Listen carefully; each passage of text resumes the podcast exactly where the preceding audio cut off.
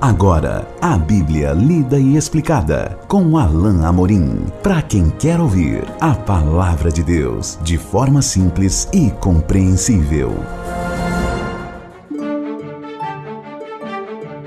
Olá, querido ouvinte e querida ouvinte. Estamos de volta com o programa A Bíblia lida e explicada. Eu sou o pastor Alain Amorim.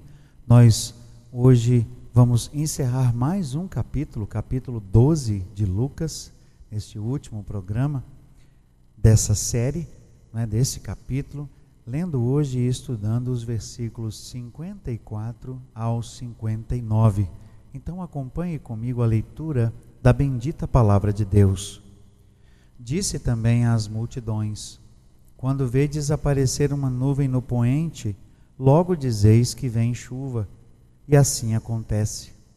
E quando vedes soprar o vento sul, dizeis que haverá calor, e assim acontece. Hipócritas, sabeis interpretar o aspecto da terra e do céu, e entretanto não sabeis discernir esta época? E por que não julgais também por vós mesmos o que é justo? Quando fores com teu adversário ao magistrado, esforça-te para te livrares desse adversário no caminho para que não suceda que ele te arraste ao juiz, o juiz te entregue ao meirinho e o meirinho te recolha à prisão. Digo-te que não sairás dali enquanto não pagares até o último centavo. Jesus, ao encerrar este capítulo, faz um alerta agora ah, direcionado para todos que estavam ao seu redor. Por isso o verso disse o, o verso 54 está escrito: Disse também às multidões. Jesus queria alertar a todos que estavam ali. Ele então traz um exemplo da observação uh, do aspecto do céu, do, do vento, para saber se um dia traz chuva ou se um dia trará calor. Jesus faz a referência aqui ao vento sul e ao vento oeste. A verdade é que o vento do poente, que é, é, o, é, o, é o vento que vinha do oeste, era um vento carregado de umidade, porque ele vinha do mar Mediterrâneo. Por isso, Jesus diz: quando vedes aparecer uma nuvem no poente, logo dizeis que vem chuva. E assim acontece. Esse vento, essa, essa frente, eh, trazia chuva, porque vinha então do lado do mar Mediterrâneo, do lado oeste. E ele continua assim, é, é, e, e, quando vedes soprar o vento, o vento sul, dizeis que haverá calor. Esse vento sul era um vento que vinha do deserto. Esse vento então era quente e seco. E ele traria, ou trazia, melhor dizendo, um clima mais, uh, uh, mais quente e sem chuva.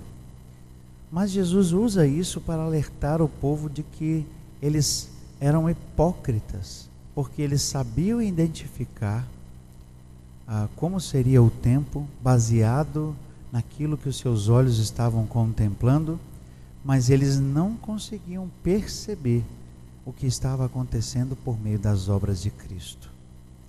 Hipócritas, Sabeis interpretar o aspecto da terra e do céu, e entretanto não sabeis discernir esta época ou este tempo. Jesus está fazendo uma referência ao seu próprio ministério, a tudo o que estava acontecendo, que ele estava realizando diante dos olhos daquelas pessoas. E muitos não atribuíam a Jesus é, é, bondade, muitos não reconheciam quem ele era, muitos, de forma egoísta, apenas queriam que Jesus fizesse repetidos milagres e sinais, como os judeus, por exemplo. E Jesus, de maneira geral, aqui traz a observação de que aquele povo, de forma geral, não estava reconhecendo quem ele era. Por isso, ele os, os, é, por isso Jesus os chamou de hipócritas. E disse mais: Por que não julgais também por vós mesmos o que é justo? A mim me parece que Jesus estava fazendo uma referência ao simples fato de que ele estava fazendo o bem para as pessoas. Muitas vezes, os próprios judeus negavam a, a oportunidade até mesmo de um milagre simplesmente porque era o sábado. E não só os judeus não reconheciam que Jesus era o Filho de Deus e de que ele fazia aqueles milagres pelo poder de Deus e do Espírito, mas sequer reconheciam a bondade de seus atos. Muitas pessoas, infelizmente, sequer reconhecem o bem que Deus faz. Isso é triste, porque o juízo sobre essas pessoas é ainda maior.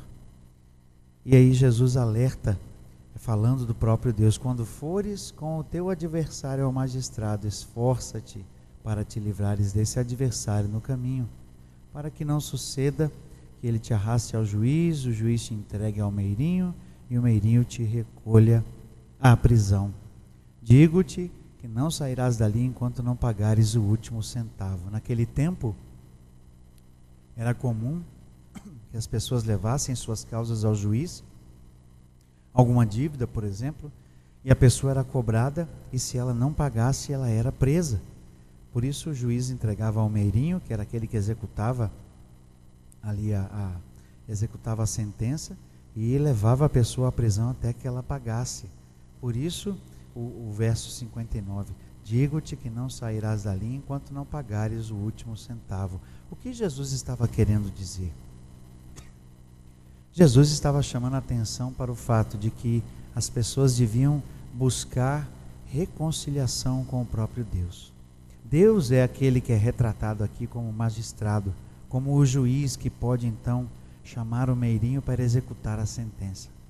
Deus é aquele com quem eles deveriam fazer a paz, se reconciliar na imagem trazida aqui do, do, do da pessoa que, que corre atrás do, do, do adversário antes, antes que a coisa fique permanente, antes que a sentença venha, antes que o juízo chegue.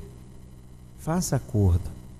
Então, o que Jesus estava dizendo é que as pessoas deveriam fazer tudo para se reconciliar com Deus, deveriam buscá-lo enquanto era tempo, deveriam fazer de tudo para se reconciliar com o Senhor e se desfazer de seus pecados e confessar a Deus os seus males para que fossem perdoados e fossem restaurados, porque chegaria um momento em que a sentença seria dada e o juiz então entregaria ao meirinho e o meirinho recolheria à prisão, ou seja, a sentença seria final.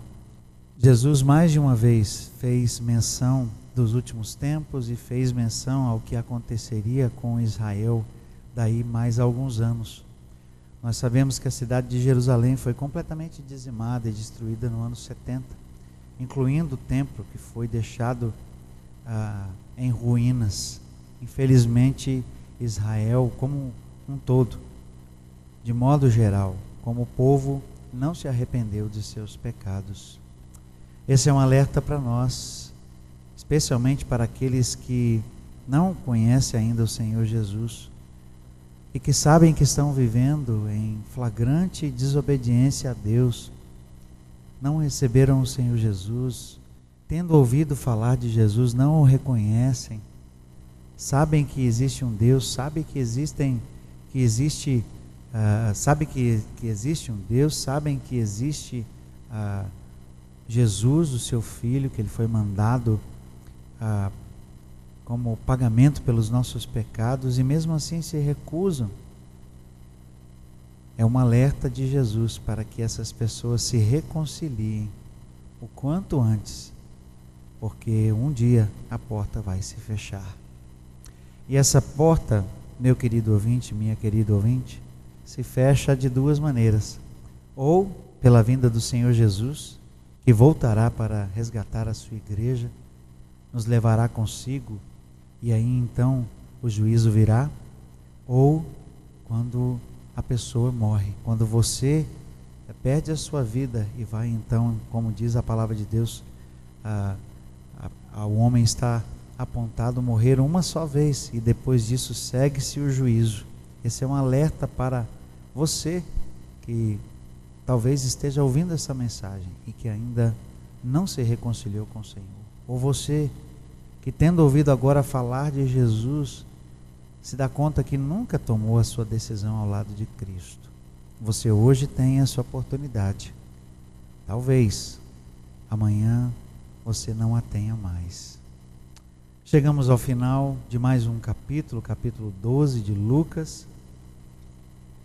Vamos começar um novo capítulo, capítulo 13, mas somente no nosso próximo encontro. Até lá, que Deus abençoe a sua vida. Acesse agora nossa plataforma e baixe os podcasts www.rede316.com.br. A Bíblia lida e explicada com Alain Amorim.